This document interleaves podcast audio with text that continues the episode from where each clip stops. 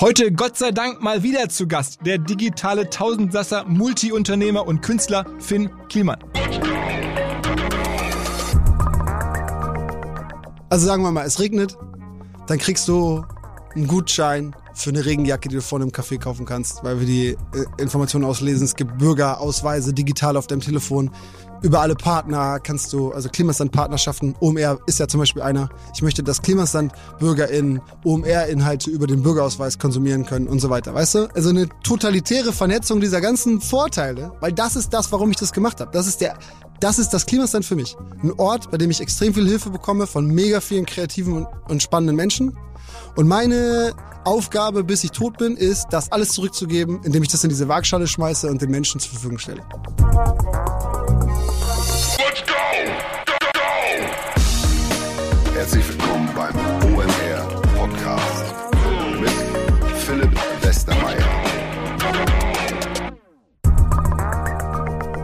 Jetzt kommt eine ungewöhnliche Geschichte, die einer meiner besten Freunde, der Jan Bechler, erlebt hat und in der auch ein Hinweis versteckt ist hier auf einen Partner. Es fängt an, Jan kennt man ja als Unternehmer hier in Hamburg, Fink 3 und auch bei OMR seit vielen, vielen Jahren mit dabei. Und er suchte ein Haus im Hamburger Westen und weil es ziemlich schwierig war, eins zu bekommen auf den normalen Wegen, hat er ein Mailing gemacht über die Deutsche Post und ganz bewusst eine Karte verschickt an ganz viele Haushalte da draußen und gefragt, okay, wer ein Haus verkauft hat, bitte meldet euch. Am Ende hatten, haben sich mehrere gemeldet und eines davon ist dann wirklich geworden. Allerdings Allerdings muss er das bestehende Haus dann doch abreißen, da es schon sehr alt ist und neu bauen. Und er tut das, und das ist der Hinweis, mit Vieh Brockhaus. Vieh Brockhaus ohne H. Wir reden hier von nachhaltigem Bauen, wohngesund, wie es so schön heißt, und Schadstoff minimiert. Das Ganze in der höchsten Energieeffizienzklasse. Die Kollegen wissen da wirklich, was sie tun, haben eigene Handwerker, bauen Stein auf Stein über 1000 Häuser im Jahr. Alle Infos und ein Katalog der schönsten Häuser, die sie anbieten, unter Viehbrockhaus mit IE, aber ohne H, Viehbrockhaus mit CK, viehbrockhaus.de slash OMR. Da einfach anmelden, den Katalog anschauen und vielleicht demnächst mit den Kollegen schnell ein Haus bauen. Wer übrigens wissen möchte, welches Haus sich Jan Bechler ausgesucht hat, schreibt mir eine kurze Mail, ich schick's weiter.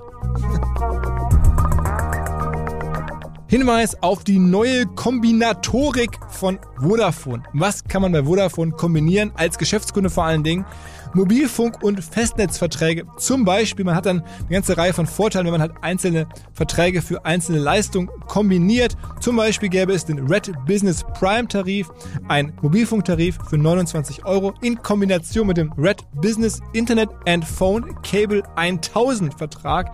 Man hätte dann, wenn man das beides zusammen machen würde, die ersten sechs Monate für 0 Euro kombiniert verfügbar. Außerdem hätte man unbegrenztes Datenvolumen, 10 Euro monatlichen Preisvorteil, 50% mehr Datenvolumen auf neun weitere Verträge eines Geschäftskundenkontos. Und das Ganze gilt für Neu- und auch für Bestandskunden. Alle Infos vodafone.de slash giga-business natürlich.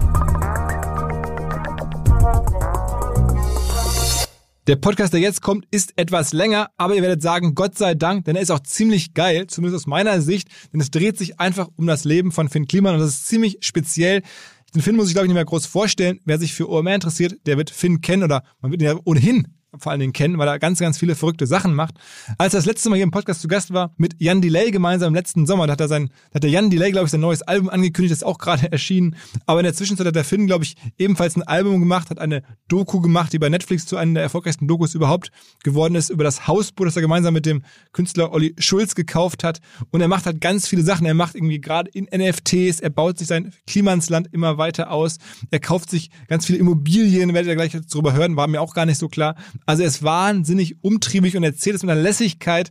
Es ist einfach unvergleichlich. Er ist natürlich auch ein sehr erfolgreicher Influencer, kann man gar nicht sagen, aber jemand, der auf Instagram, auf YouTube überall große, große Reichweiten hat.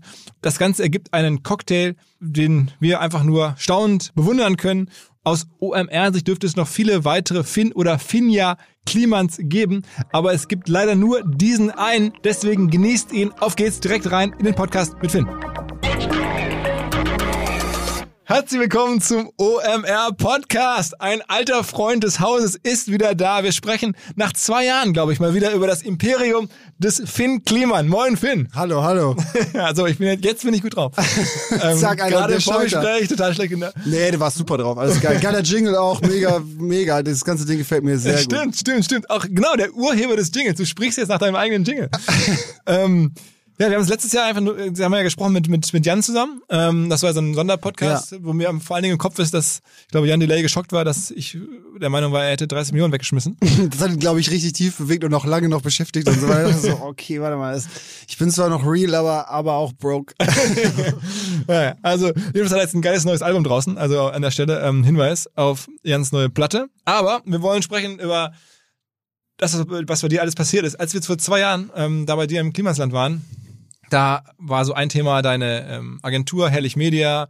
Da warst du gerade dabei, dein Album zu machen ähm, und das Klimansland sozusagen so richtig erstmal in Gang zu bringen und warst auch noch sehr stark, so vor allen Dingen irgendwie YouTuber, Influencer. Und jetzt, wir haben es gerade so ein bisschen vorbesprochen, es liest sich so, du hast so eine richtige Immobiliengruppe, dann hast du irgendwie so eine Krypto... Äh, Ach, das klingt alles ekelhaft. Ja. äh, dann hast du eine, eine Textilbusiness. Also wir müssen uns erstmal langsam durcharbeiten. Womit sollen wir anfangen? Immobilien?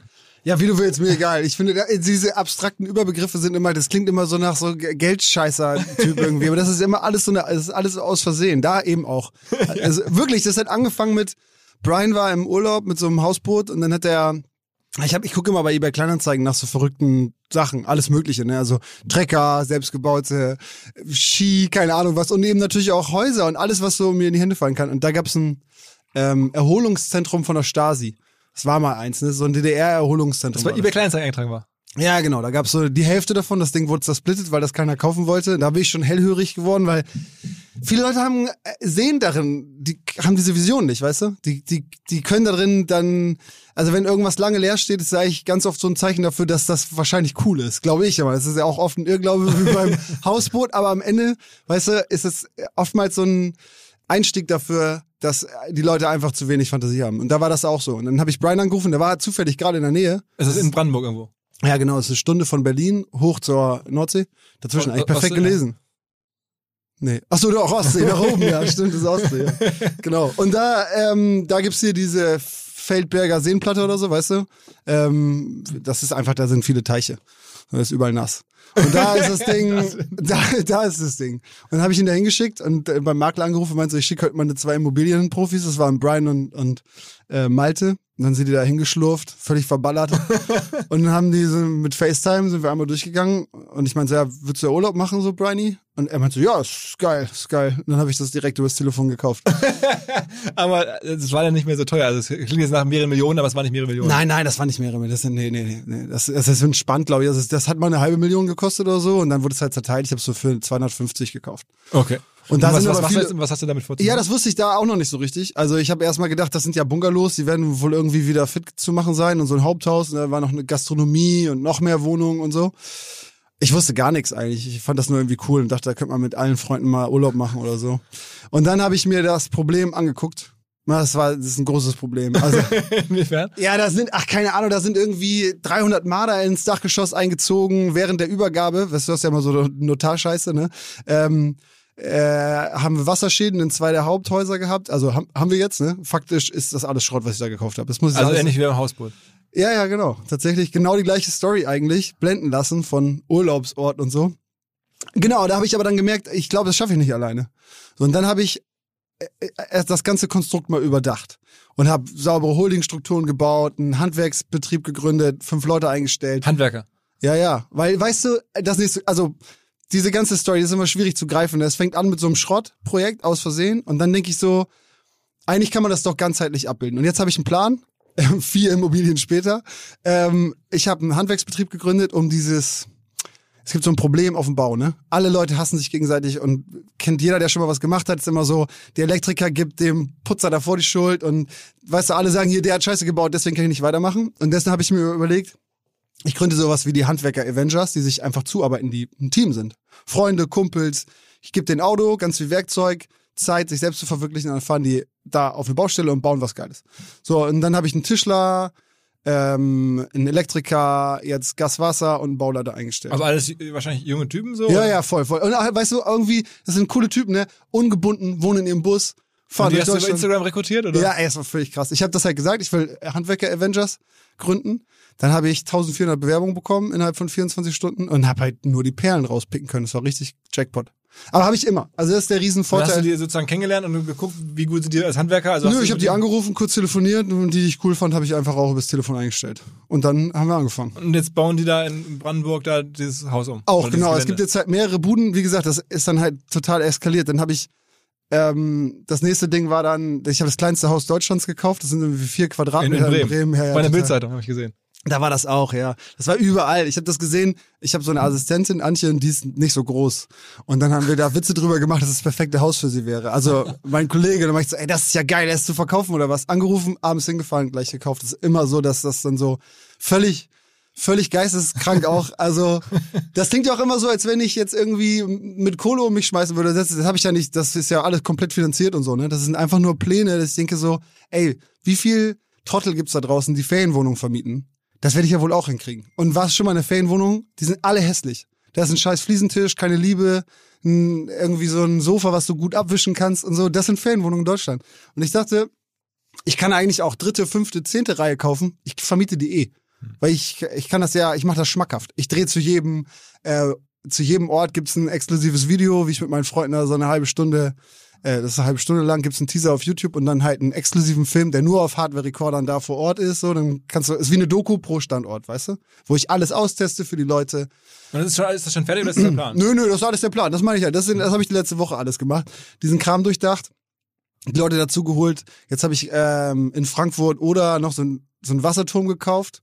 Auch voll das geile Ding. Ist unfassbar, wirklich. Aber das, also das ist aber auch rein opportunistisch. Also du hast jetzt nicht überlegt, ich brauche jetzt noch irgendwie so im Osten was, im Nee. Norden was. Ne. Nee, Zufall, immer Zufall. Das, das kleinste Haus, wie gesagt, war im Büro. Der Turm war eBay Kleinanzeigen abends um 10 wieder irgendwie gesehen. Der ist da inseriert. Dann sah der halt nicht scheiße aus. Der sah halt heil aus. Gestrichen schon. Und dann bist du schon mal hingefahren? Ja, genau, das war dann der Witz. Ich habe dann abends den angerufen und der war dann gleich so, du musst halt, also das Einzige, was ich den Leuten so mitgeben kann, ist halt so, dass du sagen musst, okay, ich nehme das jetzt. Ich habe mich mit dem voll gut verstanden, mit dem ich da telefoniert habe. Wie gesagt, weil wir haben bis halb elf so eine halbe Stunde gesprochen und er meinte, er hat die ganze nächste Woche Termine und so. Da habe ich gesagt, ey komm, sag allen ab, ich nehme den jetzt. So, und dann ähm, hat er das abends überall gelöscht. Ich habe nächsten Tag Notar und so geklärt. Und dann haben wir das alles fertig gemacht und dann bin ich eine Woche später ähm, äh, runtergeflogen. Das war richtig witzig. Ich habe mir, ich habe einen Kumpel angerufen, der ist halt Pilot und Lehrer und der muss immer so Stunden voll kriegen. Und dann bin ich nach Frankfurt oder mit so einer kleinen Cessna geflogen. Von, von Zeven aus oder von ja, Zeven? Rotenburg, genau. Und dann haben wir uns das einmal angeguckt, war zufälligerweise mega geil. ähm, und jetzt machen wir die alle Stück für Stück fertig so. Und dann, weißt du, das ist das, was ich meine mit ganzheitlich. Also, ich habe da dann, der nächste Step ist dann halt gewesen, dass ich sage, okay, ich muss die auch ausstatten. Da muss ja irgendwas rein. Also Deko, Möbel und so. Und habe ich alle Leute angeschrieben, die ich cool fand, coole Shops, habe gesagt, ey, ich baue hier so ein Ding. Anscheinend wird das hier so ein Airbnb, was auch immer so, das vermarkte ich aber selber. Ähm, und es wird besonders so. Alle Buden haben irgendwas Spezielles und ich denke mir überall was Geiles zu aus und so. Hatte nicht Bock, irgendwie dabei zu sein und mir eine gute Kondition zu geben.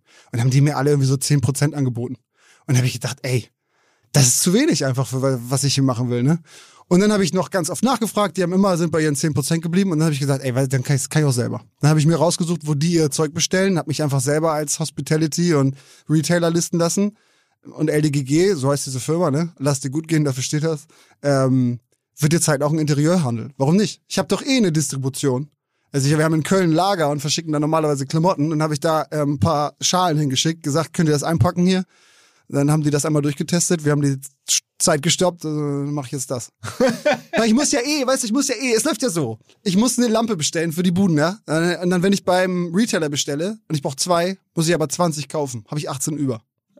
Was mache ich dann? Ah, das, heißt, oh, das heißt, du hast jetzt am Ende das Ziel, so ein Portfolio an Immobilien zu haben, die alle ein bisschen ungewöhnlich sind. Also Ja. kleinstes Haus, äh, Wasserturm, ehemaliges Stasi-Gelände. Und dann machst du die irgendwie auf deine Art cool und promotest sie auf deine Art. Und dann ist es halt so eine Art am Ende, ja, weiß ich nicht, so Robinson-Club, nur Klimasland-Club. Der ja, Klimasland.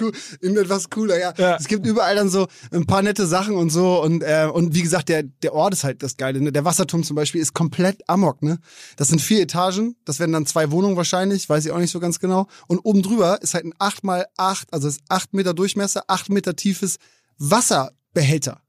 Der ist halt äh, Etage 5 und 6. Sowas kannst du wieder ein Schwimmbad reinmachen. Ich mache halt einen Pool rein. Dann fließe ich die ganze Etage. Dann hast du oben halt so eine Art Penthouse und kannst dann noch aufs Dach und habe halt dann so einen Deal mit einem Whirlpool-Hersteller, der auch bei mir aus der Nähe da kommt.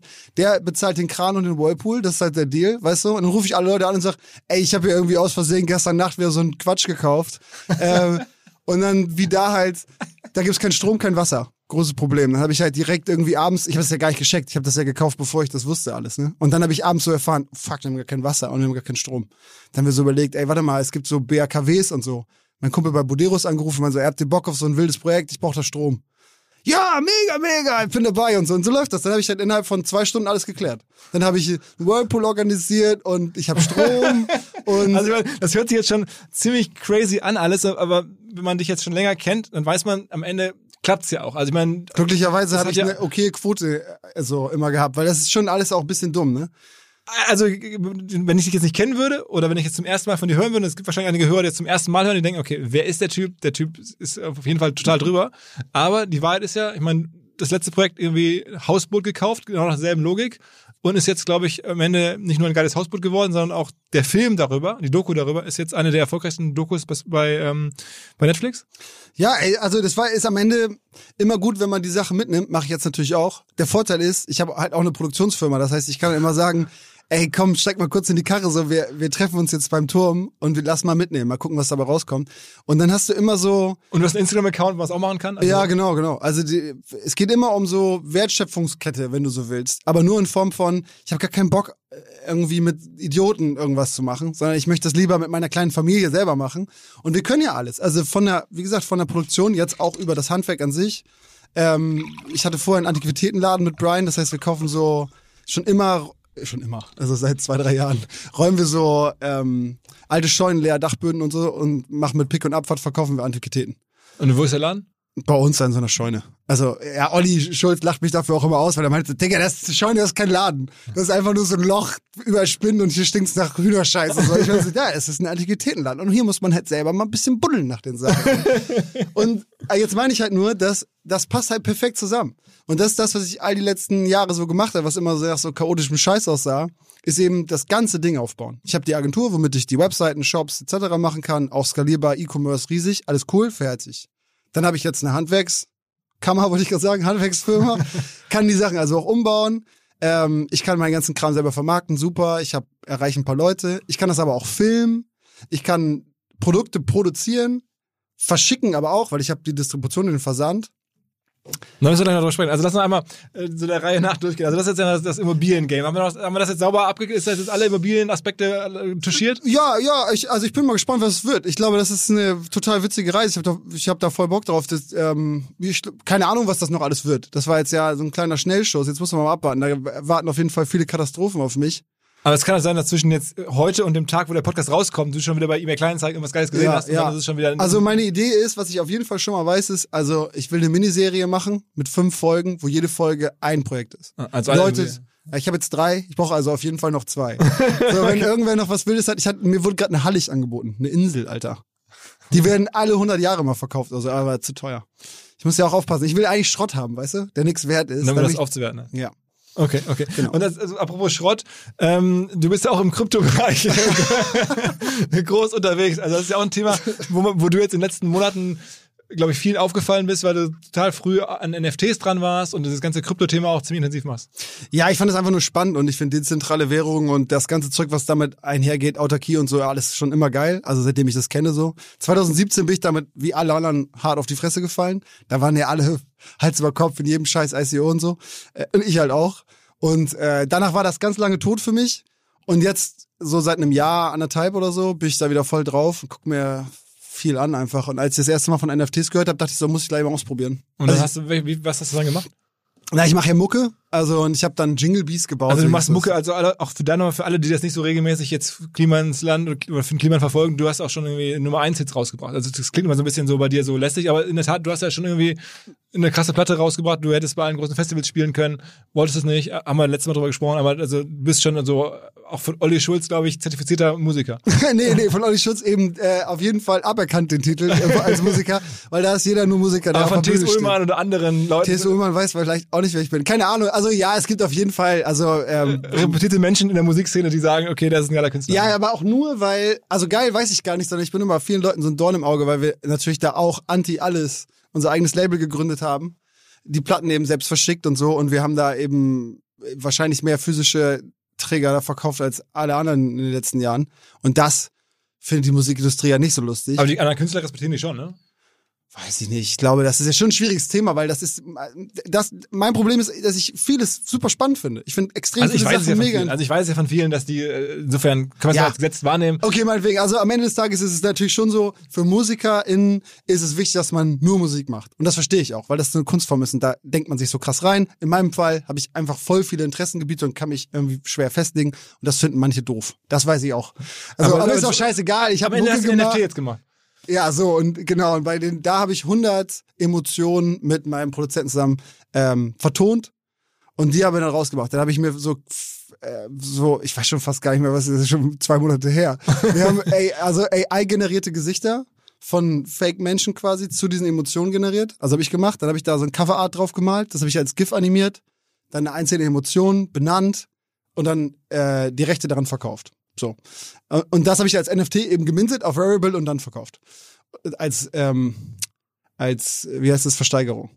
So. Also Rarible ist ja die Plattform, wo man sowas anbieten kann. Genau, das ist eine von vielen Plattformen, bei denen ich irgendwie Heidengeld dafür bezahlt habe, dass die mir diese NFTs erzäh- äh, erstellen. Das dann, das waren äh, auf der Ether-Chain basierende Tokens und die konnte man kaufen. Und denen gab es ein einziges Mal. Ich habe drei Nächte straight durch nur gemintet, einen Haufen Geld dafür bezahlt, weil die Gaspreise, ich will auch nicht zu tief einsteigen, das ist für viele Leute immer noch schwierig zu verstehen, aber ich war da richtig tief drin. Aber am Ende hast du Man- also Dateien oder ja, Dateien produziert, so muss man es ja sagen. Ja. Tondateien produziert Ja.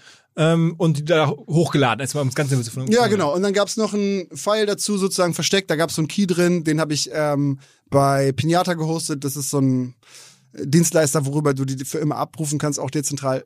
So, und da lagen diese WAV-Files und du hast halt die Rechte, die einzigartigen Rechte an diesem Song und dem Cover gekauft. So. Das machen auch, also danach gab's jetzt ziemlich viele Leute, die das auch, die ähnlich Mucke verkauft Und sag haben. mal kurz die, die Economics, also das heißt, du hast es logischerweise, hat sich nichts gekostet, das zu erstellen, und du hast Doch, das kostet Vermögen. Das ist richtig teuer, Alter. Das ist ja momentan alles im Umbruch, sag ich mal. Deswegen ist es auch scheiße. Also gerade kann ich niemandem empfehlen, einen NFT zu minden, weil auf, auf Ethereum kostet dich das zwischen 100 und 200 Dollar pro Minting-Prozess. Das Annehmen von einem Bit, also wenn du selbst bei Uniswap oder egal wo irgendwas kaufen willst, also auf Exchanges, dein Geld tauschen möchtest in verschiedene Währungen, dann zahlst du dafür horrende Gaspreise. also was, was kostet denn so ein NFT in der Herstellung? also ich habe am Schluss fast 50.000 Euro dafür bezahlt, die nur zu erstellen. Für, aber für wie viele dann? 100.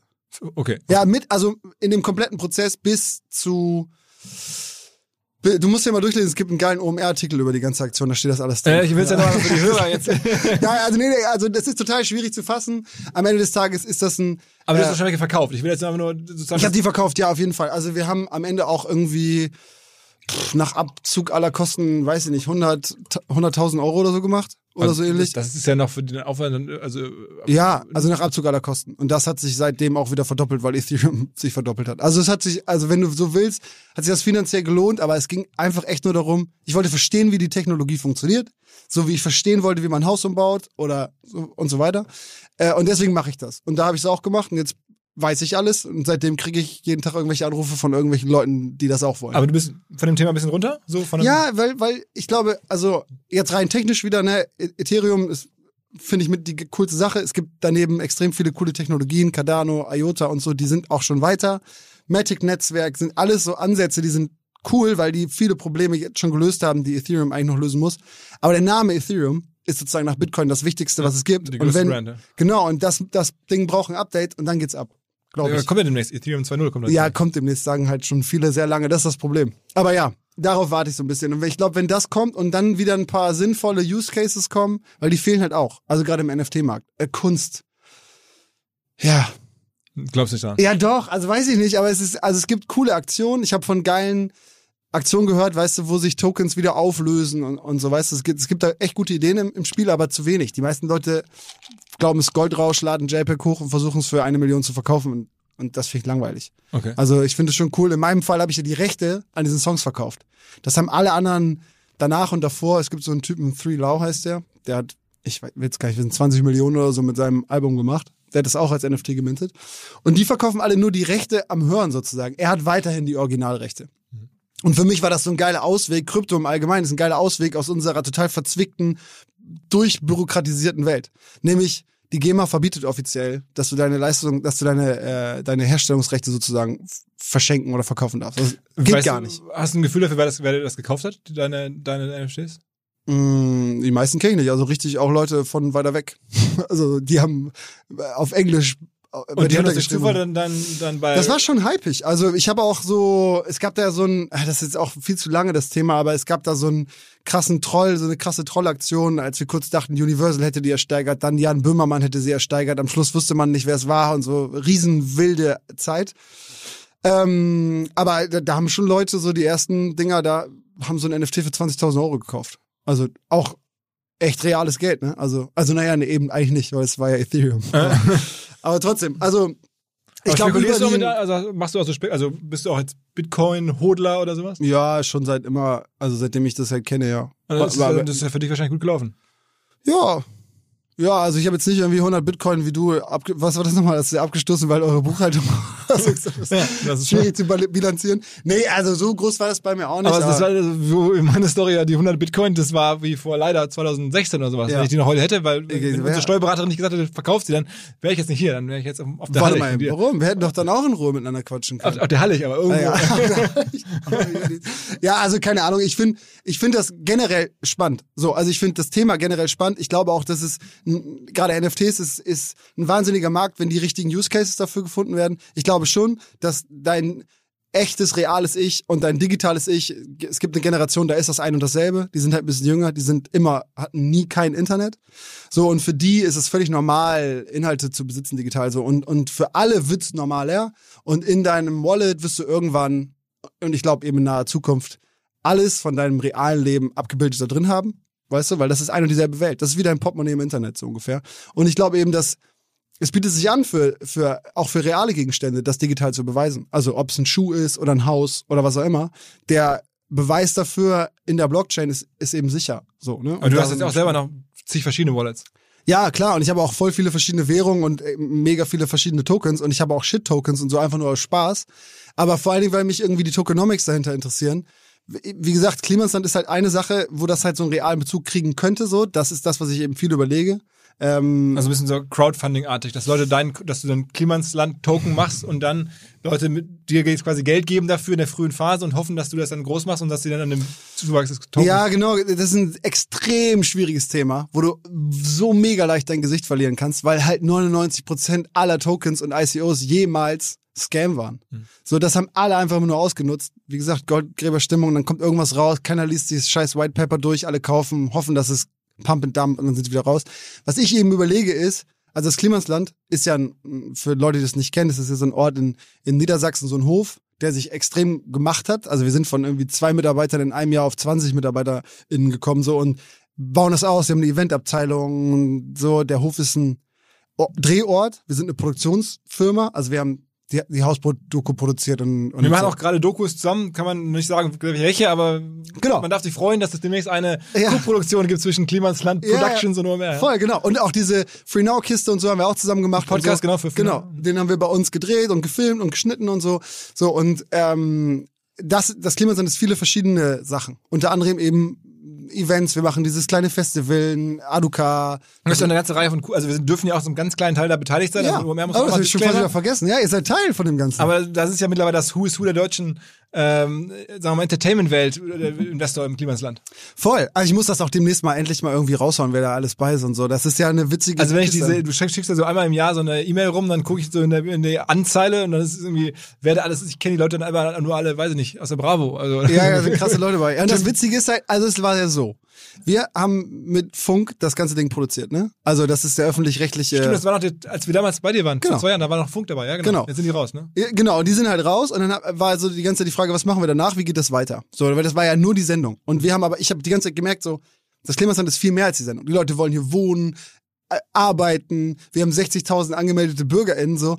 äh, wir haben diese Events, an Weihnachten kommen 20.000 Leute aus Europa, um bei uns einen Glühwein zu trinken und so. Das ist ja alles ausgeartet. So, wir brauchen viel mehr Leute und hier steckt viel mehr Potenzial drin. Und dann habe ich gedacht, also um das jetzt mal so richtig, richtig auf die richtigen Beinchen zu stellen, dann brauche ich bestimmt eine halbe Million oder so. Dann habe ich viele Leute gefragt, unter anderem dich auch und so. Und dann haben alle Leute wieder gesagt, so keinen Bock drauf oder zu schwierig zu integrieren und so. Und da habe ich wirklich mit vielen spannenden Menschen gesprochen. Das hat nie so richtig gepasst. Und dann habe ich gedacht, ey, warum splitte ich das nicht einfach und mache aus der halben Million sozusagen 20 Anteile? Und das ist für die Leute, die ich da reinholen will, nicht so schlimm. Und da haben die trotzdem alles, was ich denen vorher auch hätte geben können, nur ein bisschen weniger Beteiligung. So, und dann gab's ja hier, so der ist ja auch noch dabei. Stimmt, ein, ein Gast dieses Podcasts. Ja, der- ähm, durch dich habe ich den kennengelernt, Robert. äh, genau. Ja. Also, also Robert, äh, darf, darf, man erzählen, oder? Ja, also, ja also, Also- machen wir jetzt einfach. Genau, machen wir einfach. Also Robert, schöne Grüße. Eigentlich macht Robert ähm, äh, sozusagen die ähm, Karls Erdbeerhöfe Mhm. ähm, in verschiedensten Stellen. War, glaube ich, vor einem Jahr oder anderthalb, anderthalb Jahren hier mal im Podcast hat davon erzählt und dann kam auch die Connection zu Finn, weil er auch, glaube ich, ein Riesenfan von dir war und schon beobachtet hat, du machst ja sowas ähnliches wie er mit seinen Erdbeer, Erdbeer äh, Höfen ähm, und seinen Erdbeerbuden und so und fand ich halt cool und dann habt ihr beide euch, glaube ich, äh, gemocht und dann ist er jetzt, glaube ich, der größte Investor, ne? Ja, der ist nochmal komplett separates Ticket auch da reingest- äh, Also man muss auch sagen, sein, sein ganze Business, der hat ja Hotels und was er da alles macht, das ist natürlich auch schon richtig ein sehr, sehr großes Business. Ne? Ja, voll. Und ey, das hat einfach mega gepasst. Der Typ, ich habe den hier gehört durch dich, weil du das da drin gesagt hast. Ich habe so auf einem Ohr zugehört, das war so das Outro. Und da habe ich meinen eigenen, meinen Namen gehört. Also, hä, was war das denn? Zurückgespielt und dann so, er ja, mag ich voll gerne. Ich so, ey, ich muss mit dem Typen sprechen. Und wir machen jetzt eigentlich ja genau das gleiche wie er. Er macht das bloß viel größer und er schleift alles ab. Also der, wir haben bei uns Splitter und du musst, kannst nur kommen, wenn du Tetanusimpfung hast und bei denen laufen Kinder rum und weißt du, das, das, der, der Erdbeerhof ist, ist bisschen cleaner als das Klima. Ja, das, das ist ja wirklich so Mainstream-Tourismus, also das hat er richtig krass geil aufgebaut. Genau, aber, aber trotzdem irgendwie noch cool. Der Typ ist halt verrückt und das finde ich mega geil. Wir sind dann über den Hof getingelt da bei ihm. Alter, der spinnt halt, weißt du? Zeigt auf Sachen. Hier, wir haben voll ver verrückte Teil hier, da kannst du draufspringen. Hier habe ich ein Auto gekauft und da habe ich ein Flugzeug in die Wand eingebaut und so. Ich so, Digga, wo kommen überhaupt, wo kommen überhaupt die ganzen Materialien her? Ey, ich habe ein Riesenlager, zeig ich dir, darf aber niemand rein und so. Und dann sind wir beide hingefahren, habe ich da voll geräubert. Wir haben uns da Platten geholt und wir sind, wir stehen beide auf Rost und, weißt du, auf Metall und so. Und das war gleich Arsch auf einmal, so voll geil. Also Robert Dahl, die Folge, weiß nicht, ich muss hier runterscrollen, äh, kann, man, Typ. kann man nachhören.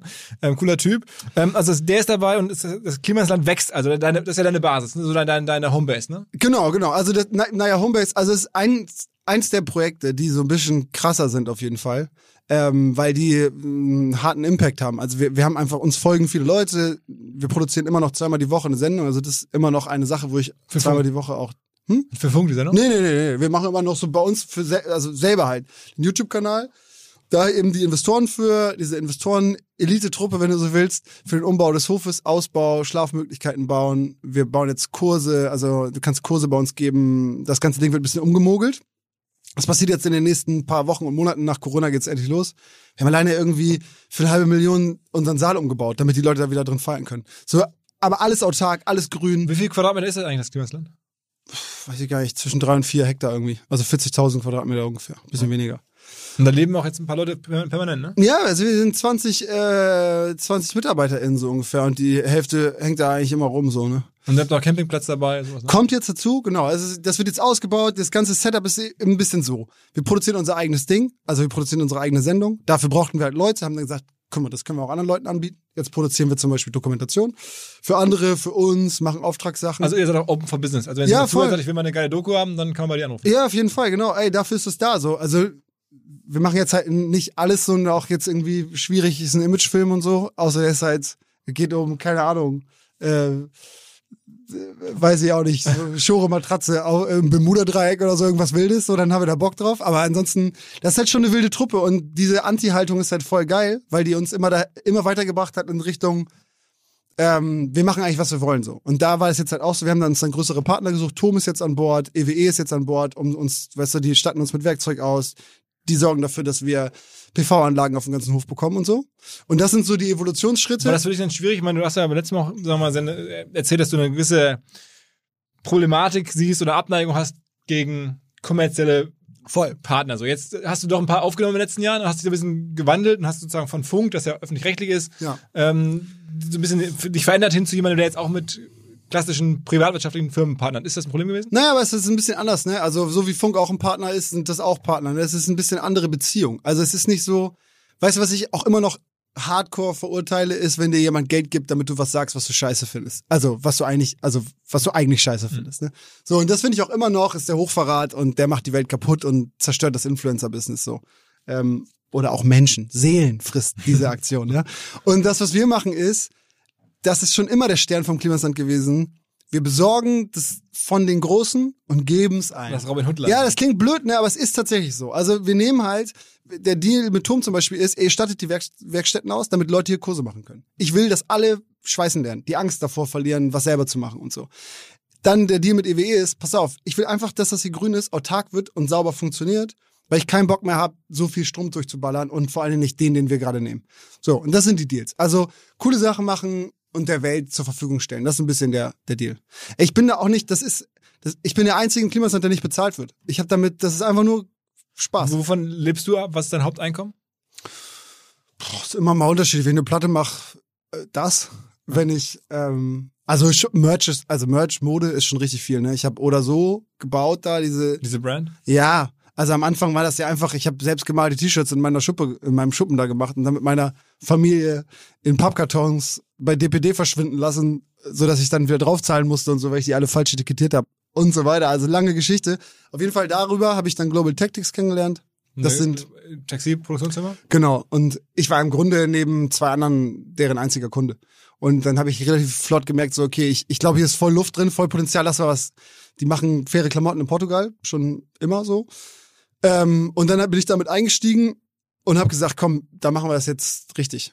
Und dann haben wir angefangen, so, das ist jetzt erst so seit einem halben Jahr, ähm, dass wir mit dem Lager umgezogen sind, haben irgendwie 2000 Quadratmeter Fläche, 40 Mitarbeiter mittlerweile. Ne? Am Anfang waren die zu zweit. So, und äh, eine komplett ERP, PIM, FIBU, diesen ganzen Scheiß, alle Abkürzungen, die keinen Spaß machen, für Picken und Packen und Produkte verschicken und so, äh, haben wir daran gebaut. Das heißt, wir sind jetzt Klamottenproduzent, Fulfillment-Dienstleister, ähm, bauen die Shops äh, und, du kümmern uns um alles. Service die halbe Musikindustrie, dass die ihren Merchandise bei dir machen lassen. Ja, genau. Also es hat angefangen wieder mal nur für mich, so wie alles, ne, dass ich gesagt habe, ey, ich muss Klamotten machen und ich muss die verschicken können so und ich und ich kann nicht jede E-Mail beantworten. Wir brauchen jetzt einen Support-Bereich, wir brauchen jetzt ein Lager, wir brauchen einen E-Stapler, wir brauchen Hochregallager und also Sachen. Und dann wurde es immer schlimmer, so wie das Album, ne, da haben wir 110.000 Platten verschickt. Ne. Das ist schon eine richtige Ansage mit so einem kleinen, ähm, mit so einem kleinen studentischen Hinterwäldler-Team, so, die alle so das so mal aus Bock am Wochenende machen wollen. Und dann haben wir gemerkt, okay, krass, hier ist richtig, hier, wir brauchen Professionalisierung. Ne? Dann haben wir uns vernünftiges ERP-System gebaut und integriert, Shopify-Anbindung geschrieben äh, und das alles bisschen optimiert, sag ich mal. Und dann war es halt so, dass wir gesagt haben, jetzt haben wir Überkapazität. Jetzt sind wir zu groß für das, was ich bin. Also können wir das wieder anderen Leuten anbieten. Und dann haben wir jetzt mit äh, BMG Verträge und machen voll viel Also Independent Music, Künstler. Music Group, also schon den großen Musikplayern. Genau. Und äh, bauen das halt aus, ne? Das sind alles, aber das sind alles Leute, also wenn du bei uns Klamotten produzierst und die verschicken lässt und so, ne, dann ist dir Nachhaltigkeit und vor allen Dingen persönlicher Kundenkontakt und so wichtig. Es gibt ja Fulfillment Aber das ist dann das größte Business innerhalb des ganzen Klima ins Land Imperiums, würde ich sagen. Also das ganze, Der Name ist voll eklig, aber ja.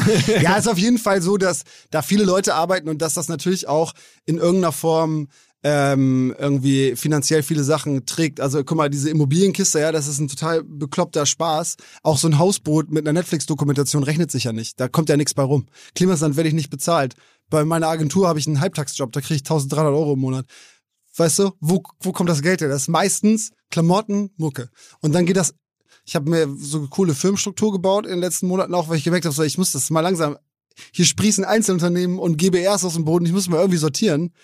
Hatte ich auch eigentlich keinen Bock drauf, aber das ist so ein Thema, was man anfassen muss. Und jetzt habe ich eine saubere Struktur, dass man das sauber umpflanzen kann. Und alles, was reingeht, ist nächsten Tag wieder irgendwo weg.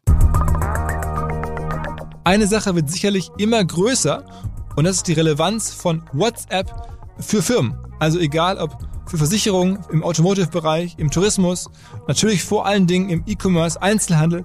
Man wird mit seinen Kunden oder Perspektivkunden per WhatsApp kommunizieren müssen.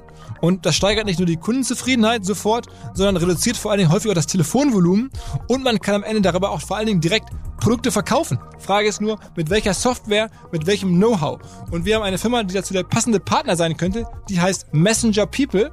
Und mit Messenger People haben wir ein sogenanntes Playbook geschrieben, das erklärt, wie Messenger Marketing, Messenger Kommunikation im B2B-Kontext oder im B2C-Kontext funktionieren kann.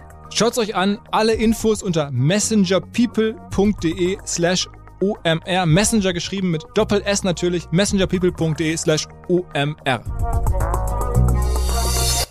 Aber im, im, Text- um das ähm, Klamottenbusiness noch mal ein bisschen zu, zu verstehen, also es gibt diese eine ähm, Produktionsfirma, die in Portugal den, das, das Fair herstellt, das ist Global Tactics und davor hast du dann verschiedene sozusagen Frontends. Eins heißt oder so, das ist ja die Firma, die man von dir kennt. Wenn man Genau. dich verfolgt, dann ist das so deine Brand, aber die sitzt sozusagen als Frontend auf Global Tactics drauf und da hast du noch andere, die da drauf, draufstöpseln kannst. Ja, es gibt unterschiedliche Sachen. Also oder so ist komplett eigenständig. Da macht, äh, macht Global Tactics nur die Produktion und das Fulfillment. Äh, dann gibt's andere, da macht Global Tactics alles, so weil Global Tactics ist auch chartrelevant. Das heißt, du kannst über uns auch Mucke-Produkte verkaufen und, und die werden charttechnisch ausgewertet. Das brauchte ich damals äh, indirekt sozusagen für mich auch. Da haben wir das direkt mitgemacht. Da haben wir gelernt, wie man Vinyle produziert, Boxen produziert. Also, sie machen nicht nur Textil, die machen alles. Oder? Ja, das ist dann halt wieder so ein Zusammenschluss. Das sind verschiedene Firmen. Two Finger Records ist mein Label. Da arbeitet zum Beispiel Niklas, mit dem habe ich die Platte gemacht. Und der wird dann dazugeholt, wenn jemand eine Box produzieren will. Herrlich Media ist die Agentur. Die wird von Global Tactics dazugeholt, wenn ein Shop gebaut werden muss. Ähm, und so weiter.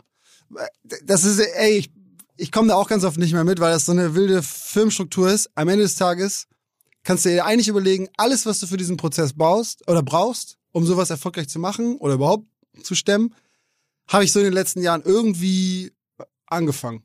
So, und weil, weil ich dann immer dachte so, ey, okay, wie geht denn das? Und wie macht man denn das? Und wie meldet man das an? Und, und so. Und das ist halt cool, weil du nur noch mit Freunden telefonierst. Ich hab nur, das sind alles meine Homies. Und ich sag so, ey, ich habe hier einen den und der braucht das. Und, Im Gesamt sind das so so 100 Leute, die du da so jetzt um dich herum hast? Also Ja. eine Blase, um sich jetzt mal ein bisschen sympathischere Worte zu benutzen, wie dein, dein, deine Family da ist dann ja, ja, ja. So, so 100 Leute?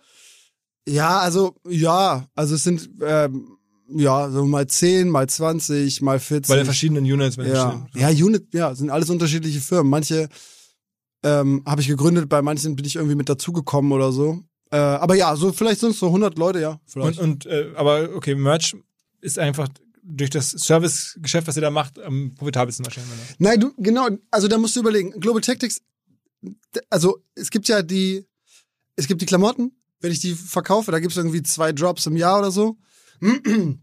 Dann, ähm, dann ist das, dann sind das so, ich weiß nicht genau, ne, dann haben wir so 20, 30.000 Bestellungen oder so.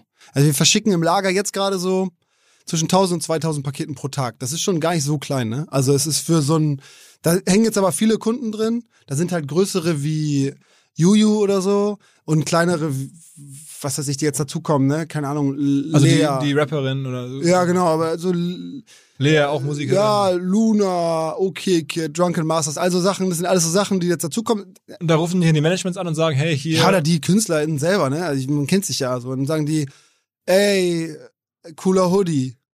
so, dann sag ich, ja, du kannst, kann ich dir auch machen. So, so und dann, äh, ja, ich habe ja auch Probleme und alle haben immer die gleichen Probleme. Alle, die ich halt auch hatte. Weißt du, ich, Steuerscheiße, Rechnungsaufbewahrung, überhaupt Distribution, Alter. Greifst du in den falschen Karton, hast, ist die Scheiße, brennt da, weißt du? Dann, dann kommt DRL nicht rechtzeitig zur Abholung. Dann, an jeder Ecke ist es scheiße, einen Shop zu bauen. Und ich muss das halt eh machen.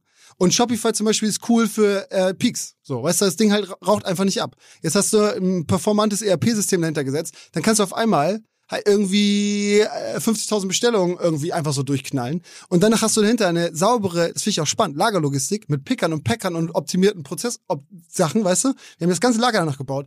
Die laufen jetzt rum, scannen die richtigen Sachen an, werden kontrolliert, dass da kein Fehler passiert, dann packen das ein, dann kriegen die Leute ihre Tracking-IDs. So. Machst du dann diese, diese, sagen wir mal, sehr execution-orientierten Sachen, machst du die dann auch selber oder holst du dann Leute rein, die sozusagen einfach konzentriert mal über Tage hinweg so einen Kram abarbeiten und das durchstrukturieren? Das ist so 50-50. Also ich fahre dann schon dahin. Ne? Also jetzt, äh, als wir dann gesagt haben, so jetzt lass mal richtig machen. Und das wollen wir auch grün machen. Wir sind wahrscheinlich der erste grüne Fulfiller, ne? Mit nur noch E-Fahrzeugen, kein Plastik. Wir haben äh, Maisstärke-Verpackung erfunden, äh, Klebeband aus Papier und also Zeug, ne? Also das haben wir alles gebaut. So, und das ist die eine Sache, die ich sage so, ey, das muss grün sein. Wir müssen das jetzt alles durchstylen und dann muss das jetzt hier performant laufen. Das heißt, da gehst du rein und sagst, also du kannst ja nicht fünfmal jetzt diesen Weg da gehen der, der Karton muss hierher. So, weißt du, sowas, was man einfach sieht. So, und dann haben wir das alle zusammen gemacht und dann da optimiert. Das ist schon mein Job. Und ich baue ja auch alle Shops und so ein Quatsch. Ne? Ich sitze da ja Nächte und baue die Shops. Also, wenn- selber als, als, als Entwickler quasi. ja, ja, voll. Also ich mach das jetzt, das mache ich alles noch. Also ich hänge da ja dann rum, ich telefoniere dann mit den Leuten und sag, was braucht ihr, wie viele Produkte habt ihr, kann ich euch Warum, warum, warum, warum delegierst du das nicht weg?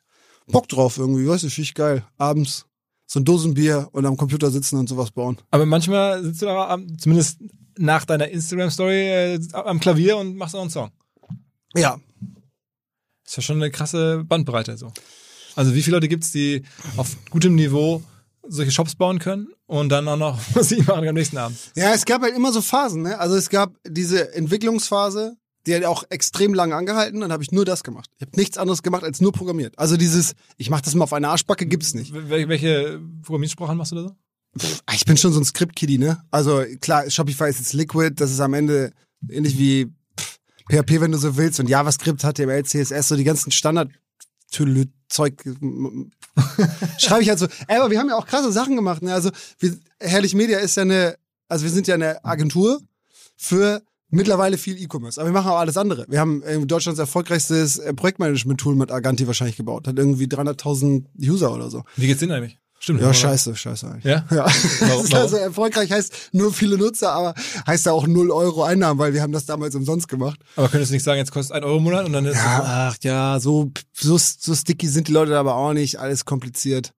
Das ist die Krux, wenn man dann viele macht, dass man eigentlich müsste man sich darauf nur konzentrieren. da haben wir auch vor zwei Jahren drüber gesprochen. Ja. Da, da war die Idee, dass du da irgendwie Venture Capital reinholst. Ja, war mal eine Idee, aber du musst auch viel dafür tun, ne? Also du musst dann, du kriegst ja nicht einfach Geld geschenkt, sondern du musst dann ja, also wenn du es Kohle nehmen ist viel Commitment, äh, dich selbst verkaufen heißt mitverkaufen, weil was wollen die mit Aganti so? Wichtig ist, dass wir dabei sind und, und das weitermachen können, weiß ja selber. Alles irgendwie kompliziert.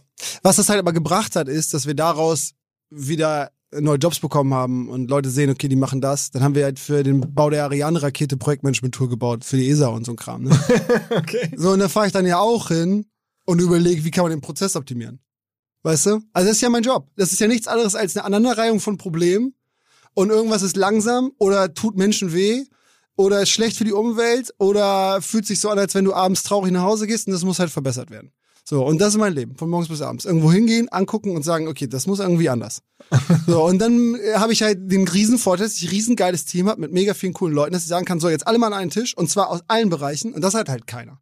Das ist der einzige große Vorteil, dass ich sagen kann, guck mal, der Zimmermann und der Entwickler und der Fulfiller und die, kommen alle an einen Und Tisch. welche Rolle spielt da jetzt, sagen wir mal ganz ehrlich formuliert, die Tatsache, dass du auch noch eine große Reichweite hast, die du auf alles draufstöpseln kannst? Also du kannst halt sagen, guck mal, ich habe einen Turm, kannst du jetzt irgendwie einziehen und postest das kurz und sofort wollen da dann tausend Leute einziehen, sowas. Oder Ja, du sagst ich habe hier einen neuen Hoodie oder ich habe einen neuen Song und kannst immer alles sofort in deine Story reinhalten und sofort äh, gibt's Nachfrage. Ja, voll, ries, riesen Vorteil. Klar. Also, keine Frage. Am ne, Ende dass ist ein- das ja wir der zweite Erfolgsfaktor. Das ist ein Riesending auf jeden Fall. Weißt du, wo das aber am meisten bringt? Ist gar nicht unbedingt direkter Traffic auf Dinge oder so, sondern es ist vielmehr, dass Leute Schiss haben, mich zu bescheißen. Weil die halt dann auf Wissen, jeden dann Fall, macht ja, ja, die kriegen Social Echo. Das ist halt so, natürlich, ne? Also wenn irgendwer kommt, gerade bei, ist ja oft so, ne, bei Handwerker, Handwerkern und so und bei Dienstleistern und all, allem Kooperationspartnern und so weiter, da sind natürlich auch viele Verbrecher unterwegs, wenn du viel machst. Dann hast du natürlich mit allen Menschen dann, zu tun. dann sagst du manchmal auch, ey, komm, lass das lieber rückgängig machen, sonst muss ich das leider mal hier kurz. So sage ich das natürlich nicht. Ich finde Drohungen ja auch scheiße, aber die wissen das natürlich alle. Also das, wenn ich das Fass jetzt aufmachen will, so, dann, dann ist nicht, dann ist halt blöd. So für alle Beteiligten. Will ich ja auch nicht. Ich sag dann halt auch nur so, so, ey, lass das bitte klären. Ich habe da jetzt keinen Bock drauf auf irgendeinen so Scheiß. Ja. So, und dann, es ist ja eine indirekte Drohung, wenn du so willst. Weil man am Ende des Tages dann immer sagen kann, ich, ich muss ja dann nur die Geschichte erzählen. Ich würde ja niemals irgendwen reinreiten oder das ausnutzen oder so. Ich würde auch äh, niemals über so einen Kram lügen und 99,9% der Sachen erzähle ich ja gar nicht. Also, klar. So wie jeder Mensch da draußen halt so ein Leben hat und das ist auch manchmal kacke. So, aber am Ende des Tages hilft das halt viel, genauso wie Du hast immer eine Behördengänge Phase und vor ein so. paar Monaten, da, da kam es so rüber, als wenn es dir auch nicht, oder du so ein bisschen ganz anders, ruhiger und nachdenklicher warst. Ja, voll. Das, äh, ich dachte, es hält ein bisschen länger, ehrlich gesagt, und wollte jetzt ja richtig mein Leben in den Griff kriegen und so. Jetzt bin ich wieder genau da, wo ich vorher war. Aber jetzt finde ich es wieder gut. Schwierig. Aber es war dann einfach so ein bisschen Burnout-mäßig? Ach nö, der Burnout ist. Naja, es war halt Corona, Tiefzeit. Alle waren zu Hause. Ich natürlich auch. Ich hänge seit zwei Jahren fast mit dem Sofa, äh, mit dem Laptop auf dem Bauch irgendwie auf dem Sofa, so, ne? So wie jeder. Aber was würdest du gerne machen? Also wenn es jetzt wieder bald vorbei ist, hast du dann Bock auf eine Fernreise oder? Ja, also, naja, ich glaube, ich muss einfach mal ein bisschen raus. Ich, ich, ich glaube, das hast du ja auch. Also, du bist genauso sieben Tage die Woche unterwegs, von morgens bis abends. Und dann bist, bist du ja äh, zwangsweise immer angetrieben von deinen Sachen, die du machen willst. Und dann gibt's ganz viele Sachen, die du machen musst, um dahin zu kommen und so. Und das ist so eine Krux-Situation zwischen, oh Gott, jetzt. Aber was was denn noch, was, was gibt's denn noch für große Ziele auf deiner Bucketlist? Naja, ich glaube, also die Sachen, die ich da jetzt mache, ist schon ein absoluter Traum. ne? Das ist total geil. Also, und ich glaube auch, das ist das, was mich die nächste Zeit auf jeden Fall viel beschäftigen wird. Ähm, ich habe schon Bock, stell mal vor, so, ich wollte mal einen Flugschein machen oder so. Und dann fliege ich so rum. ja, also geht noch weiter die Geschichte. Aber dann fliege ich so rum und guck mir halt so Buden an irgendwo, weißt du? So, und dann sagst du, ey, das ist ja witzig, ey, hier können wir cool was, so, rufst du die Bande an, dann kommen die und dann baut man das um und so. Also es ist ja schon super frei. Ich habe ja ein riesen freies Leben eigentlich. Ich muss bloß irgendwie schaffen, die Zwischenschritte, genau wie du gesagt hast, ne? Also ich muss aufhören, irgendwie jeden Shopify-Shop, den wir bauen, selber zu bauen. Ich muss aufhören. Ich habe das ganze letzte Wochenende halt an diesem LDGG-Shop und diesem Interieurkram da gesessen und dann so Agents zusammengekriegt, die dann da hinfahren und und dann die Produkte fotografieren und so, damit ich auch Interieur verkaufen kann. So, und das, das ist halt so, eigentlich müsste ich mir das ausdenken. Müsste Also du sagen, bist eigentlich noch, sagen wir mal, so eine One-Man-Show, die jetzt aber eigentlich schon in Wahrheit eine 100-Man-Show ist, aber sich immer noch verhält wie eine One-Man-Show. Ja, es ist schon so, dass ich jedem, der bei uns irgendwie arbeitet und anfängt und so gebe ich mein Handy mal und sag, kannst mich 24-7 anrufen, wenn irgendwas zwickt, sag mir Bescheid. Egal was es Das ist. machen die Leute dann auch, logischerweise. Ja, das machen die auch und das ist ja auch cool. Aber das ist für die Größenordnung halt manchmal blöd, weil du halt, dich ruft einer an, kommt aus Firma, weißt du, da geht's um Web, da, da geht's, ist ein tiefes Gespräch über, keine Ahnung, Frontend, Flexbox, Probleme mit irgendeinem Grid, was mobile nicht mehr brauchst, brauchst du denn funktioniert. irgendwie so einen, so einen Typen, der jetzt mal, zwei, drei Jahre bei der Unternehmensberatung war oder sowas und ganz introvertierter, ruhiger, strukturierter Typ, so ein bisschen wie der, der euch das Hausboot am Ende gebaut hat. Max. So, äh, Max, genau, aus der, aus der Doku, der dann halt so dahin kommt und sagt, okay, ich weiß wovon. Und sind der so dein ganzes Leben so ein bisschen so strukturiert? Na, gibt ja schon Leute, ne? Ich habe ja dann immer so sozusagen Vertreter in den einzelnen Unternehmen. Also Basti im Klimasland, der war früher beim Wacken und so, der macht das da. Antje, ich habe ja eine Assistentin, die ist super, ne? Franzi, meine Freundin, ist jetzt dabei. Ich habe meine Mutter gerade eingestellt. Ja, was macht die? Äh, die macht im Klimasland viel Good Managerin. Okay. ja. Sowas, weißt du? Also ich habe ja schon voll die coolen, alle meine Kumpels arbeiten bei mir. Weißt du? Die sind alle da jetzt, weil die da immer rumhingen und dann waren die in irgendwas gut und haben wir die halt eingestellt. Das ist ja alles total cool. Also, und die halten mir auch krass den Rücken frei, aber am Ende des Tages so eine Vision, wenn du die aus den Augen verlierst, ne, und sagst, ja, aber hast, mach du, mal hast du so. eine klare Vision? Also das in zehn Jahren oder in fünf Jahren denkst du so drüber nach? Ja, also ich glaube, dieses Klimastand-Ding auf jeden Fall ist super spannend. Also gerade wenn du jetzt überlegst, also das ist meine Vision dafür, ja. Das Klimasland ist ausgeweitet, du kannst da pennen. Wir haben jeden Tag zehn Kurse von verschiedenen Leuten, die bringen dir bei, wie man Typografie, Graffiti, was weiß ich, Schmeißen. Deutschkurse für Flüchtlinge will ich jetzt halt das ganze Ding mit Ausbildungsvermittlung und so ein Kram für Leute, die irgendwie für Geflüchtete, die in Deutschland ähm, eigentlich, die wir ja auch brauchen, so ne. Und äh, das ganze Ding anbauen, indem du einfach sagst, ey, wir haben Platz, viele verschiedene Räume, mietet euch ein, macht was, bringt euch gegenseitig, äh, gegenseitig Dinge bei. Dazu gibt's den Kanal, verschiedene Produktionen und das Ganze wird finanziert durch einen Security und Utility Token mit so einem Revenue Stream, dass wir sagen, pass auf, das erste reale Kryptoprodukt, wo du sagst, alle Sales aus dem Shop ähm, äh, bringen im Grunde Revenue Kickback an alle Holdings. Dass du sagst, ich verkaufe was für 100 Euro, 10% geht zurück an alle Holder, 5% hat das Klimastand, 5% geht an alle Leute. Je nachdem, was du für ein Tierlevel hast, kriegst du mehr Geld zurück. Das bedeutet, im Grunde ist es wie Aktien, bloß dass ich nicht den ganzen Scheiß machen muss wie bei einer AG. So, diese ganze Gesellschaftsstrukturen und so in Deutschland, das ist alles so kompliziert, ey, und so nervig und so verbürokratisiert. Krypto ist der Ausweg. Und Klimasland ist das prädestinierteste Projekt für diese ganze Aktion. Dass du sagst, ey, das gehört sowieso den Leuten. Ich mache das hier nur für alle. Das bedeutet, warum nicht auch teilhaben daran? Aber alle Arten und Tools, die es momentan gibt mit äh, Crowdfunding und den ganzen Scheiß, die sind alle so schlecht und so kompliziert. Ich möchte, dass die Leute einen echten Teil daran halten. Und dann kriegst du coole Vorteile, Fastlanes, bla bla bla. Kannst Produkte schneller sehen, auf Dinge zugreifen und so weiter.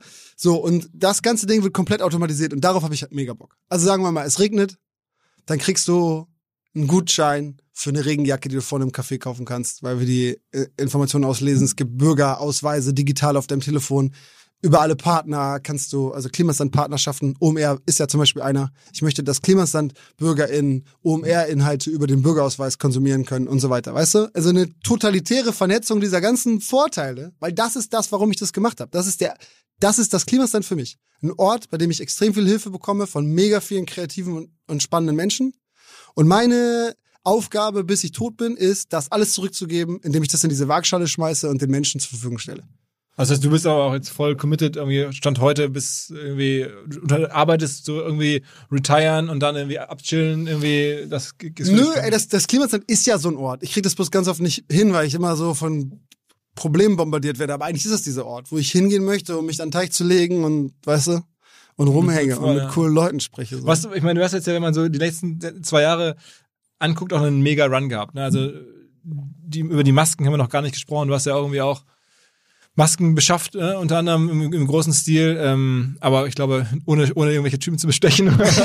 Ja, ja, wir haben aber auf jeden Fall mit dem ähm, serbischen, ähm, boah, ich weiß gar nicht mehr, was das war, ähm, Minister für Auslands so eine Spezialgeschichte äh, erwirkt, Genehmigung, damit wir Masken exportieren konnten. Weil die hatten eine Überproduktion, durften die aber nicht verschicken. Und wir waren halt die einzigen, die die Okay, exportieren. aber es, ist, es waren jetzt keine deutschen Politiker Ach so, nee, nee, ach so, nee, nee, ach so, ich äh, doch, doch.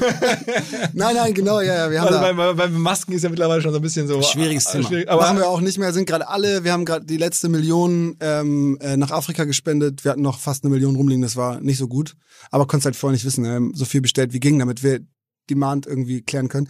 Wir haben vorher schon alle Flüchtlingscamps und so ausgestattet, ähm, äh, Moria und so, haben wir immer welche hingeschickt und, und jetzt waren halt noch so fast eine Million über, die haben wir jetzt gerade verschifft, das ist ein Seekontainer rausgegangen. Jetzt haben, haben wir gar keine mehr, jetzt ist das Thema durch. okay, okay, aber das heißt, das war ja auch irgendwie so eine Welle, wo du voll dabei warst. Ähm, Ey, einfach Notwendigkeit, ne? Auch das nicht ausgesucht. Sondern es war halt so, Deutschland brauchte Masken, wir konnten zufälligerweise welche produzieren. über, auch über Global Tactics, also über die. Genau, genau, gleiche Konecki, ne? Also gleiche Geschichte. Aber was denkst du dir jetzt, wenn, du- wenn du dann liest, dass irgendwelche, ich meine, das ist ja schon, wenn du das mal das so von dir jetzt hört und dann gleichzeitig liest man irgendwie in der Zeitung, dass irgendwelche Menschen das auch beschafft haben und dann für irgendwie 600 Millionen oder so verkauft Ja, ja. haben ans Bundesgesundheitsministerium und dann irgendwie so die Hälfte war Marge so ungefähr. ja, unfassbar halt.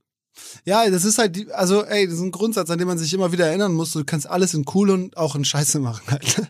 So, jetzt muss man sich immer überlegen, welchen Weg du gehen willst. Und das ist aber eine super Ermahnung für alles. Dass man immer wieder sagt, warte mal eben kurz, wenn ich das schon mache, wie kann ich denn so viele Menschen wie möglich da reinholen? Ich will auch nicht klingen wie so ein Scheiß Aber also ja, was man ja rauskriegt, du bist auf gar keinen Fall sozusagen giergetrieben. Nein, nee, ich bin Interesse getrieben. Ich will wissen, wie die Welt funktioniert. Und das ist cool. Also, das, was ich mache, hat den riesen Vorteil, dass ich extrem viele Telefonnummern in meinem Handy habe, so alle anrufen kann. Und mittlerweile hören die Menschen mir auch zu. Weil genau wie du sagst, das ist ja mein Problem, seitdem ich auf diesem Planeten bin, ja, dass Leute immer glauben, der ist irre. So, das ist verrückt, das klappt eh nicht und so. Und der Vorteil ist, du musst es halt tatsächlich, es ist ein bisschen anstrengend, aber du musst es viele Male beweisen. Und dann irgendwann ist halt so, wenn ich dann sage, du pass auf, ich brauche richtig viel Geld für so eine Sache oder so, dann ist es mittlerweile so, dass Leute sich überlegen so, ah, okay, er hat eine ganz gute Quote, wenn ich das ausschlage, ja, dann kann das sein, dass da ein Riesending an mir vorbeigeht. Und das ist die beste Situation, in der du sein kannst, weil du kannst alle anrufen, so. Und das ist voll geil, dass ich, ich brauche immer einen Tag, um irgendwie, irgendwen zu erreichen, so. Und das ist cool. Also in Deutschland mittlerweile unterhalb von Angela Merkel so jeden. Ja, die Hälfte kommt ja dann durch sich, aber.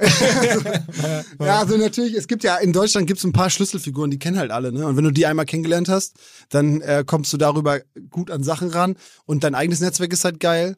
Und das, was ich am schlimmsten auf dem Planeten finde, ist, wenn du halt so Sachen machen musst und immer Fremddienstleistungen dafür einkaufen. Das ist voll anstrengend. Weil du wirst nicht nur beschissen, sondern du musst halt auch mega lange warten, du bist nie Priorität, dann willst du ja eigentlich auch nichts bezahlen. Erstmal, weißt du, du willst halt so, ey, das ist ein Test. Keine Ahnung, ob das klappt. So, so, und diese ganzen Situationen, die äh, hebel ich halt aus, indem ich einfach alle fest anstelle, gut bezahle und fertig. So, ne? Dann habe ich die eh an Bord und dann sind die immer da, wenn wir irgendwas brauchen. Und dann machen wir glücklicherweise viel verrückten Scheiß, dass den Leuten das auch ein bisschen Spaß macht. So.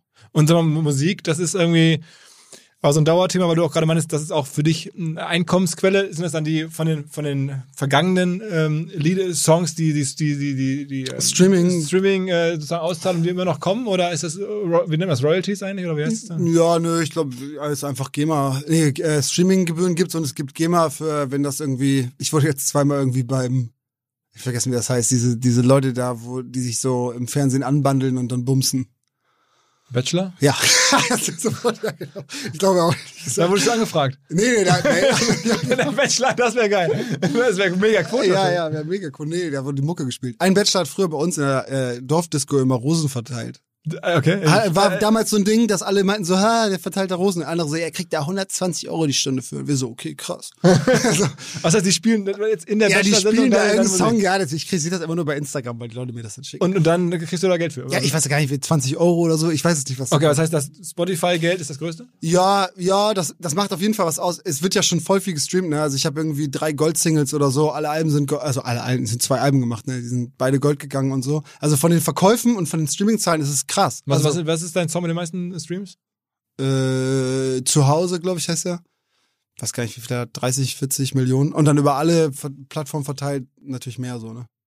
Aber das ist, ich sag nur, das halt. Aber es ist trotzdem für dich eher so ein. Nein, also ja, das klingt immer so blöd, ne? Wenn ich das mache, dann mache ich das halt richtig so. Und Musik ist wirklich immer noch da, da, da, mein Herzensprojekt. Aber was ich halt gemerkt habe, ist, also das bringt dann auch viel Geld, wenn man das macht. Das ist aber ja sowieso während der Phase schon wieder komplett verplant. Ist immer Pulver für den nächsten Schuss. So, und die Sachen sind immer rein raus. Ich habe ich hab nie Kohle. Ich persönlich habe sowieso gar kein Geld. Das gehört ja Unternehmen, in denen ich arbeite, für die ich arbeite. So sehe ich das, ne? Äh, ich zahle mir nie irgendwas aus. Ich mache gar nichts, außer damit irgendwas Neues. Also ich, ich habe ich hab ja, ich, also ist Fakt, ne? Ich habe ein kleines Haus. Wir haben irgendwie so ein Auto. Ich, ich habe ja, ich habe sonst nichts. Aber Weil du hast auch keine, also keinen Wunsch irgendwie. mal- Nein, genau. Und das, was ich brauche, irgendwie, das bauen wir uns halt. Einer unserer allerersten Partner, eine Firma, die wirklich früh an OMR geglaubt hat, war Audi. Und unter anderem deswegen bekomme ich ganz häufig von Freunden, aber auch von Geschäftspartnern, Kunden die Frage, kannst du mal ein Intro zu Audi machen? Du kennst sie doch ganz gut. Ich brauche auch mal einen e-tron oder ich irgendwie brauche mal Sonderkonditionen. Ich will mal irgendwie eine Firmenflotte aufbauen hier als Gründer. Die Firma wird groß, ich brauche irgendwie verschiedene Fahrzeuge. Und ich konnte irgendwann nicht mehr allen sinnvoll helfen. Deswegen gibt's jetzt eine neue Website und zwar audi.de slash omr. Da stehen die Antworten auf all diese Fragen. Man findet da Informationen über Sonderkonditionen für Geschäftskunden bei Audi, individuelle Firmenwagenlösungen, alle Infos zum Audi Geschäftsfahrzeug, Leasing und man bekommt eine digitale Live-Beratung. Also wirklich eine super Experience. Man guckt direkt auf die Sitznähte, wenn man die sehen möchte oder in den Fußraum, wie groß die Flächen sind, welche Technologien, welche Spiegel. All das kann man sich direkt durch dieses neue Audi Live-Feature anschauen. Also wer Bock hat, irgendwie Autos kennenzulernen oder sich überlegt, ein Auto zu kaufen, nutzt das Feature, geht zu Audi, geht zu Audi Live. Ähm, da gibt's glaube ich, extrem gute Möglichkeiten, ein Auto kennenzulernen, ohne live irgendwo hingehen zu müssen. Gerade in diesen Zeiten, glaube ich, ganz vernünftig. All das unter audi.de slash omr. Wenn ihr an Firmenfahrzeuge denkt, wenn ihr an Autos denkt, denkt an Audi. Aber ist es denn bei dir so dann irgendwie abgestumpft, wenn du sagst, okay, jetzt habe ich Musik durchgespielt, ich habe da jetzt diese Songs, die sind einfach erfolgreicher kann man da jetzt wahrscheinlich nicht mehr sein jetzt als deutscher Künstler. Ähm, und bei, bei Netflix ist es ja auch so ein bisschen so. Man kann wahrscheinlich jetzt, wenn man einmal die erfolgreichste Doku da hatte, dann denkt man sich, okay, jetzt äh, habe ich jetzt irgendwie durchgespielt oder ist du Ja, Mal? klar. Also schon, so- also, also bei Musik ist es ja so, ne? Beim ersten Mal war das ultra verrückt, weil ich hätte vorher noch nie Mucke gemacht. Das zweite Album war da ja quasi noch erfolgreicher, was noch krasser war. Da haben wir unsere Verkäufe, das fällt mir gerade wieder ein, wir haben unsere Verkäufe, weil wir so, so viele hatten, haben wir die sozusagen gesplittet, weil wir immer nur wegen Corona in Stücken verteilen, äh, verschicken konnten. Und dann wurde uns von den Verkäufen jeweils die Hälfte abgezogen, weil wir nicht bei Saturn etc. verkauft haben und haben sozusagen mit der Hälfte von einem Viertel der Verkäufe, ne, sind wir auf Platz eins gechartet. Und haben wir gesagt, krass, mit dem Album, das beste Album sozusagen der Woche halt so, mit, einem, mit der Hälfte von einem Viertel, das machen wir halt in drei Wochen nochmal, wenn wir die nächste, den nächsten Batch verschickt haben. Immer wenn wir die verkauft haben, haben wir das sozusagen eingereicht, mussten wir ja, ne? Dann haben die uns dazu ge quasi gezwungen, haben gesagt, ihr müsst das halt in Stücken machen, genauso wie es verschickt. Meinen wir so, okay, gut, und dann haben wir halt irgendwie drei Nummer Einsen. Das hat auch noch nie jemand gemacht, das ist komplett irre. Und wenn, wenn du das so siehst, ne, von den Zahlen durchgespielt, für mich auf jeden Fall. Größer wird's nicht. Ähm, und das ist ja auch nicht. Wachsen denn deine Instagram-Follower noch? Ja, glaub ja. Also Aber ist für dich der, der wichtigste Kanal, oder Insta? ja, würde ich schon sagen. Auf jeden Fall der freundlichste. Twitter finde ich ist ein sehr aggressives Hai- Haifischbecken.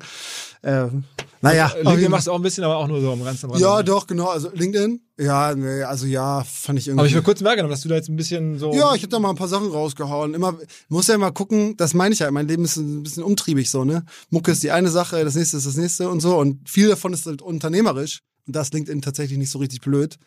Twitter dachte ich immer, ist Krypto, dann kriegst du dafür aber auf den Sack, dass du nicht mehr schweißt und so, sondern nur noch äh, irgendwie über so Kram redest. Das ist halt das, was ich meine. Deswegen ist Musik ist überhaupt nicht in den Hintergrund geraten, sondern es ist einfach, ich habe für mich gemerkt, ich bin in so einem Bekanntheitsgrad irgendwie angekommen, in, in dem ich das gerade noch so aushalte, aber ich habe auch schon öfter mal so Freak-Besuche zu Hause und so Ja? Zeug. ne? Ja, also auf dem. Klimasland oder bei dir zu Hause? Ja, zum Glück viel im Klimasland, aber auch bei mir zu Hause und so. Ähm, Irgendwelche Groupie-Girls oder nee, ach, gehört sowieso nicht. Wenn dann sind das 14-jährige Treckerfreunde, die so irgendwie Bock darauf haben, mich mal zu treffen. Also es, es ist ja alles okay und mir bringt das ja auch viel für das, was ich machen will, aber ich bin viel lieber Unternehmer, als dass ich irgendwie Star bin oder irgendwie sowas, weißt du? Also ich sehe mich Also da viel mehr. Fernsehsachen sagst du auch weiterhin alles hart ab, ne? Ja, ja, ich mache eh gar nichts. Also Antje, wie gesagt, so die sagt nur, die ist nur da, um abzusagen.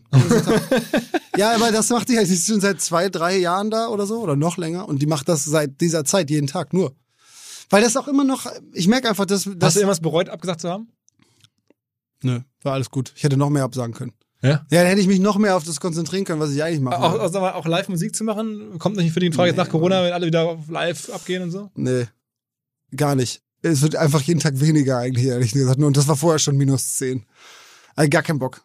Ey, auch immer noch gar keinen Bock. Wir haben jetzt äh, am Wochenende, also jetzt am Hausboot ist ja auch viel für KünstlerInnen äh, vermietet und, und da passieren Produktionen und Salome managt das. Ich weiß nicht, ob du die kennst. Äh, Salome ist hier, hat auch für die Bullerei das immer gemacht. okay, und, so. okay. und die managt jetzt das Hausboot. Und die, das ist halt voll cool. Ich bin ja Teil der Künstlerszene, indem ich den Menschen helfen kann. Zum Beispiel während Corona habe ich denen geholfen, eine zweite, ein zweites Standbein aufzubauen.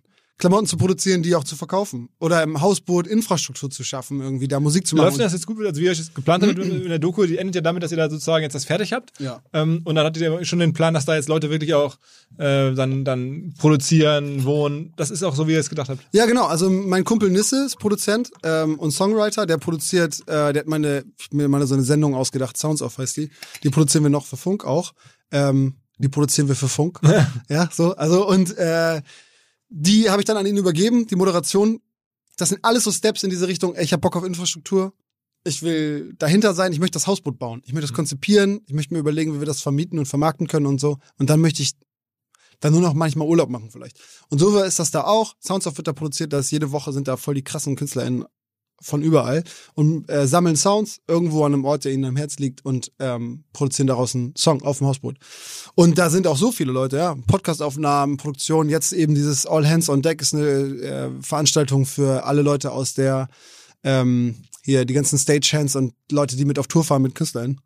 Die, äh, das ist eine große Spenden, äh, Spendenstream, zusammen mit ähm, vielen verschiedenen coolen Investoren und so, die da irgendwie, nee, Investoren ist falsch, wie jetzt sagt man? Sponsern? Sponsern? Ich bin da gar nicht dran beteiligt, wir geben nur das Hausboot, ne? Und die haben das halt organisiert, da sind irgendwie 50 KünstlerInnen, die da den ganzen Tag Mucke machen. Und sowas findet da statt. Das ist halt cool. Also ein Ort wieder geschaffen, wo Leute sich verwirklichen können. Okay. Und so ist halt auch Two Finger Records, das Label, ja genau das gleiche. Wir haben da Pano gesigned und ähm, haben so eine Aktion gemacht. Aus dem letzten Album habe ich pro verkaufter Platte ein Euro an Newcomer rausgegeben. Das war halt auch cool. Genau sowas, weißt du? Das heißt, und scoutest du auch noch selber nach, nach neuen Künstlern? Ja, viele hören halt, ne? Aber man muss wirklich sagen, also da mal Respekt an die Majors, die sind so schnell. Ich hatte drei Leute, die ich richtig krass fand und voll gerne dachte so, okay, perfekter Fit für Two Finger Records. Angefragt, waren schon weg. Und die hatten halt so 2000 Abonnenten bei Instagram und so, ne? Also das können die Majors. Also ganz, ganz früh schon, also so Mhm. wie beim Fußball, so kurz. Ah, wirklich krass. Wirklich krass. Das ist das Einzige, wo ich sage, okay, gute Arbeit. Alles andere, Und dann haben sagen, die schon irgendwelche, sagen wir mal, kleineren Garantieverträge und kommen dann nicht mehr raus. auch manchmal groß. Also die haben auch, die bieten denen richtig Geld. Das ist richtig krass. Also da- du kannst weder mit dem Vorschuss mithalten, noch kannst du das Scouting ist krass. Ich meine, am Ende des Tages ist das alles, was die machen. Ne? Die scouten und haben Geld. so, ne? Ja, ja, gut, und dann Muss man ja auch so sehen, ja. Aber ich glaube auch, äh, das fand ich auf jeden Fall, fand ich auf jeden Fall krass, aus, ähm, weil ich denke immer so, ey, ich will das ja auch gar nicht zwangsweise machen. Ich glaube nur, wir haben eh die Infrastruktur genauso wie bei allem anderen. Ne? Sie sagen so, ey, wenn du das brauchst, hier kannst du das. Und wo, dann, das heißt, du sitzt dann irgendwie abends bei Spotify und flippst ein bisschen durch und dann kommst du über den vorbei, oder? Nö, ist echt viel Insta und so, ne? Leute von Leuten. Manchmal schicken mir auch Menschen was. Aber ja, ich höre extrem viel neue Mucke. Voll anstrengend ist das. Weil das so wie Kacke ist einfach und du musst dich durch die ganze Scheiße durchhören, damit du ab und zu mal was eine Perle findest. Ja, es ist ja traurigerweise genau so, äh, dass du, wenn du eine gute Playlist haben willst, ne? Also ich habe die beste Spotify-Playlist auf dem Planeten, Daily Faveside heißt die. Die, die ist auch mittlerweile relativ groß, ne? ja, ich krieg jeden Tag Anfragen von Künstlern, die mir Geld dafür geben wollen, dass sie darauf kommen. Ich sage, ey, das ist mein persönlicher Geschmack. Nein. Wie viele Leute folgen dieser Playlist? Also 100.000 oder so. So, auf jeden Fall, das ist harte Arbeit, ne? Das klingt immer nach Spaß. Sondern ich sitze halt wirklich manchmal nachts und, und höre halt drei Stunden Mucke, ohne einen Song gut zu finden.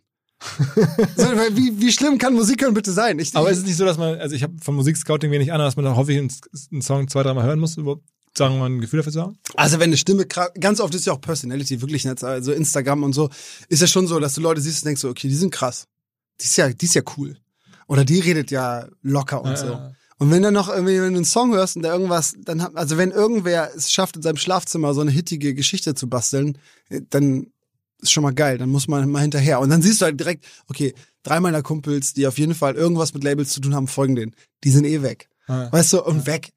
Ich will das ja auch nicht zwangsweise machen. Ich bin jetzt auch nicht auf der Suche nach dem großen Durchbruch oder Also so. sag mal so ein paar Namen, dass man nur irgendwie so Gefühl dafür kriegt. Also wen würdest du jetzt, also am Ende kann man in der Playlist folgen wahrscheinlich. ne? Ach so, die da drin sind, meinst du? Ja, also, aber ich dachte gerade, dass man irgendwie ein paar, den Hörern hier ein paar Tipps äh, geben kann, wenn du gerade cool findest, aber am Ende sind die dann in der Playlist drin. Insofern kann man die Ja, genau, aber die sind dann auch, ey, pf, ja, äh, Playlist ist ja einfach mein Mus persönlicher Musikgeschmack und viele Leute von denen haben das, haben noch nie irgendwas rausgebracht und so. Also, kein, das ist ja auch Musiktipp zu geben, ja, ist das Schwierigste der Welt, weil du findest alles blöd, was ich cool finde und, und so weiter. Eine Sache, die ich sehr tragisch lernen musste, dass man Menschen keinen Geschmack aufzwingen kann.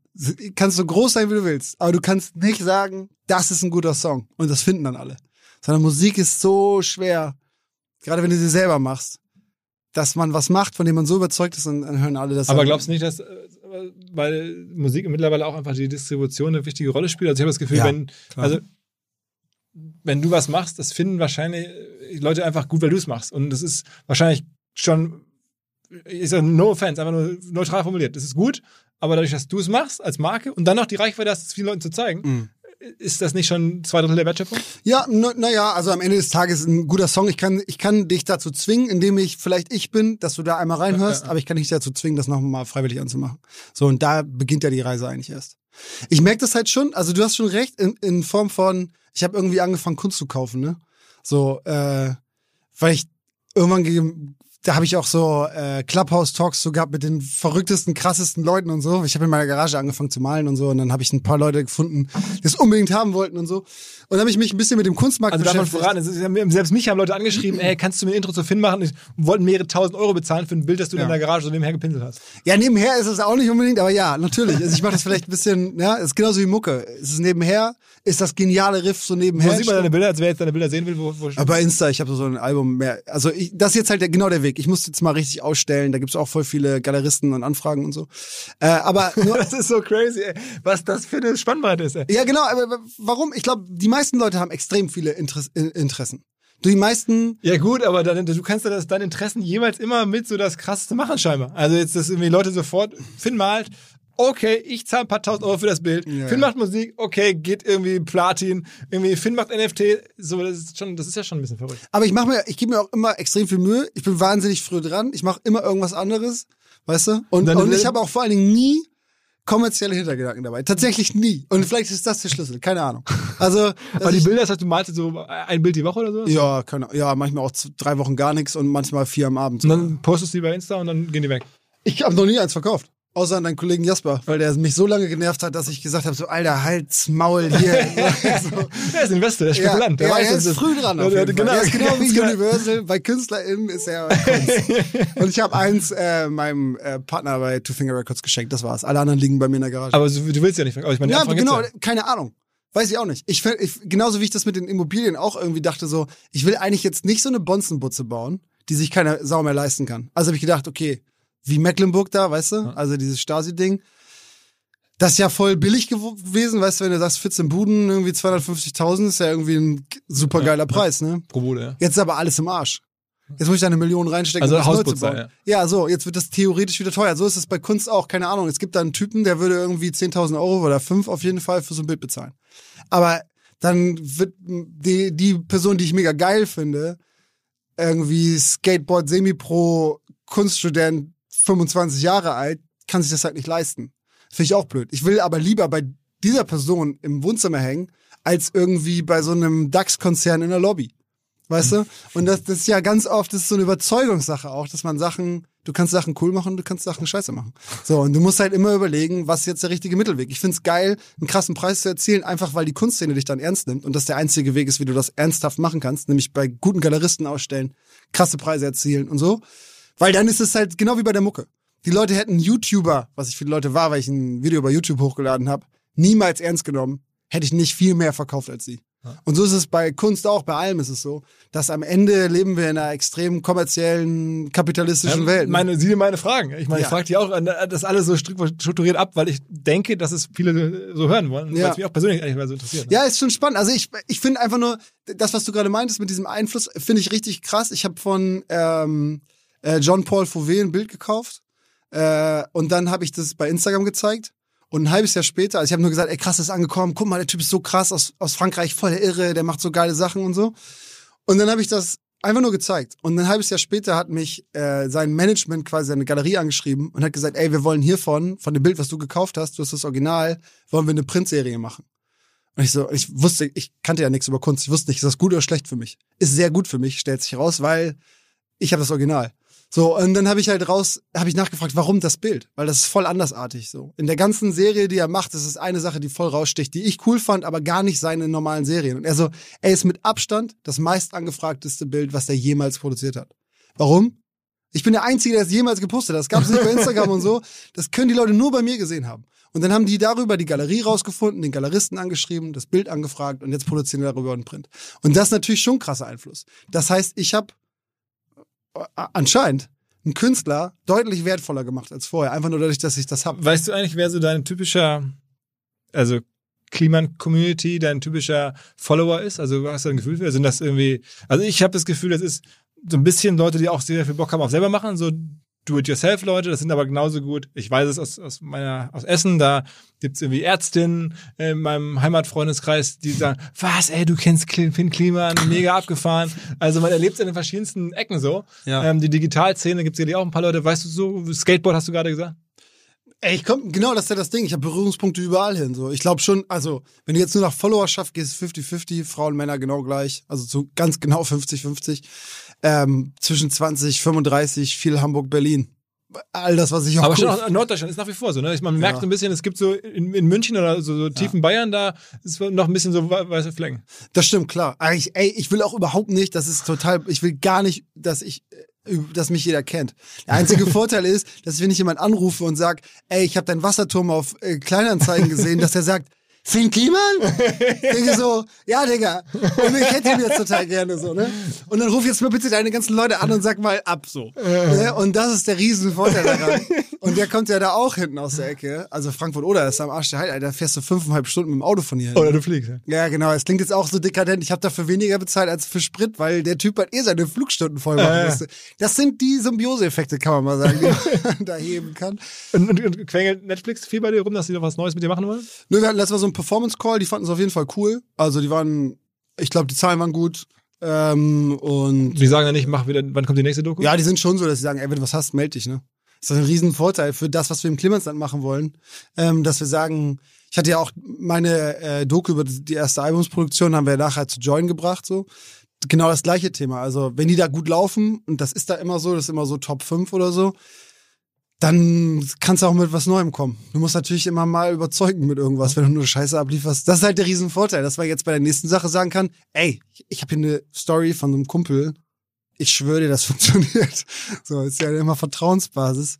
Ähm, und das gute, also gute Kontakte zu allen Streaming-Dienstleistern, die es gibt eigentlich. Also alle haben schon gefragt, weil ja, am Ende, wie gesagt, interessieren die natürlich auch die Zahlen. Denkst du eigentlich manchmal, dass du auch mal ins Ausland gehen wolltest und dass irgendwie hier Deutschland komplett so alle Branchen, alle Bereiche durchgespielt hast und sagst, jetzt geh ich und mach das in L.A. oder so? Nee, boah, weiß auch nicht. Ich habe ja mit Paul Ripke da öfter mal gesprochen und so. Der hat ja genau diesen Move gemacht, ne?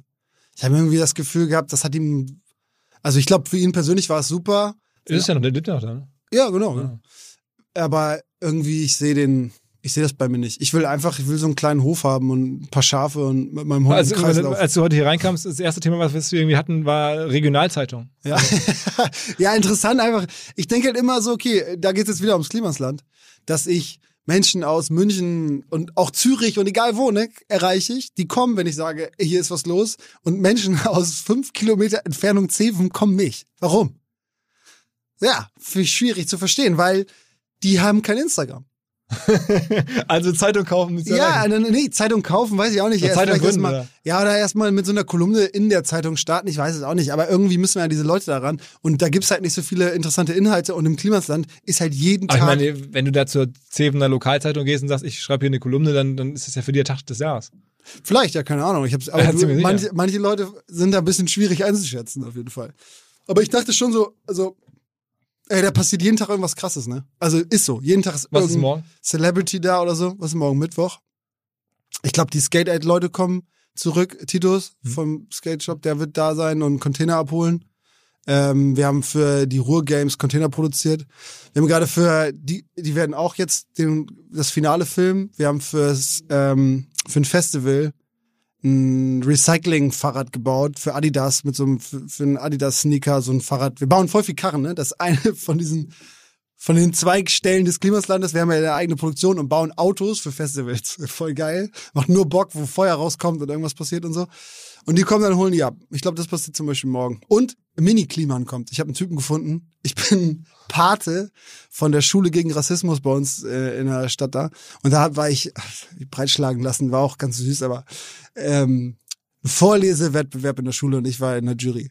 So, dann musste ich da hinfahren, hab mir das angehört und da ist so ein Typ gewesen, der hat das moderiert. So ein Junge. Der hatte von so einem Waffelhersteller so eine Mütze schräg auf dem Kopf. Weiß- Weiß nicht, ist der sechs oder zwölf. Ich weiß, ich kann Kinder nicht einschätzen. Auf jeden Fall stand er da und war so cool. Norddeutscher Schnack, einen Witz gemacht, hat sich nicht aus, hat sich nicht versprochen. und ich dachte so, ich habe den die ganze Zeit beobachtet und dann so, Alter, ist der cool, ey. Ist der cool. Wo kommt der her? Ey? Dann habe ich nachher mit ihm gesprochen. Und ich so, ey, wo kommst du nur her? Er so, hier auch aus Seven und so. So voll locker geredet, ne? Ich so, ey, hast du Bock mal im Klimastand? Du bist ja genau wie ich, ey. Und dann. Wie alt ist jetzt? Du warst zwischen 6 und 12. Ja, irgendwie sowas. Ich weiß nicht. Okay. Genau. Ja, ich weiß nicht. Ich finde Kinder mega schwer einzuschätzen. Also er kann reden. Also du hast noch keine Familienpläne offensichtlich. Nee, nee, nee. Ich meine, der kann sprechen und ist, geht zur Schule. Dann ist er ver- vermutlich acht oder so, ne? ja, weiß ich nicht, so ungefähr, ne? Wahrscheinlich, ja, aber könnte sein, ne? So, dann habe ich auf jeden Fall für den alle Klamotten bestellt, die ich auch hab, ne? Schuhe, Hose, Pullover, Mützen und so. Und jetzt kommt der, das Mini-Kliman.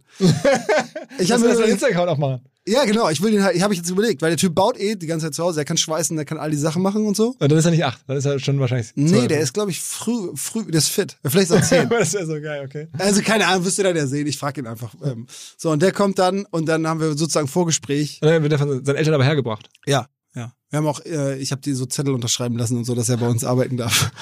so, und dann, jetzt habe ich überlegt, weil ich will eigentlich, wir wollen, wir arbeiten dann voll vielen Serien, ne? Also und ganz viel Konzepten und, und fiktionale Dokumentation und so weiter.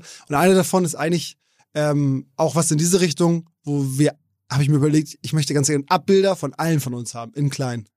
Von, äh, auf dem Hof, ja, aber. Ja, alle, die arbeiten. Und die gibt's halt alle auch in klein. Wie lustig ist denn das, ey? Und dann habe ich halt mega Bock drauf. Auch da wieder quasi, ich möchte einen Schritt zurück und Leute nach vorne bringen. Das, der übernimmt mich dann. Weißt du, das ist sozusagen die Zukunft. Ähm, ich helfe ihm bei allem, was er braucht. Ich äh, helfe ihm bei Social Media, bei dem ganzen Game, äh, alles, was er da braucht, coole Kooperation für geile Klamotten und all so Sachen. Und dann sehe ich das schon so, dass wir irgendwas produzieren, dann kriegt er einen Grimme-Preis der, und dann der, gehe ich muss mit noch, ihm. der muss noch, hast, du schon einen Grillpreis bekommen? Noch nicht, ne? ähm, nee, wir waren, äh, wir waren, ähm, wie heißt das? Nominiert. Ja, genau. genau nominiert. Für- Wir waren nominiert. Wir haben mal so ein paar Studio Hamburg Nachwuchspreise und so äh, gewonnen und Webvideopreise und so Zeug fürs Klimasland, aber. Aber der, genau, stell es jetzt vor. Dann kriegt er so einen Grimme-Preis. Ich bin mit der ganzen Gang da auf der Aftershow-Party und so, weißt du, wir fahren die dahin mit so einem Trike oder irgendwas Verrücktes. Wir haben den längsten Roller Deutschlands oder vielleicht sogar der Welt gebaut mit so einem Baumstamm und da sitzt die ganze Crew dann drauf. Wir fahren auf dem roten Teppich. So stelle ich mir mein Leben vor. Ich möchte nur noch so zuarbeiten. so. Finn, ey.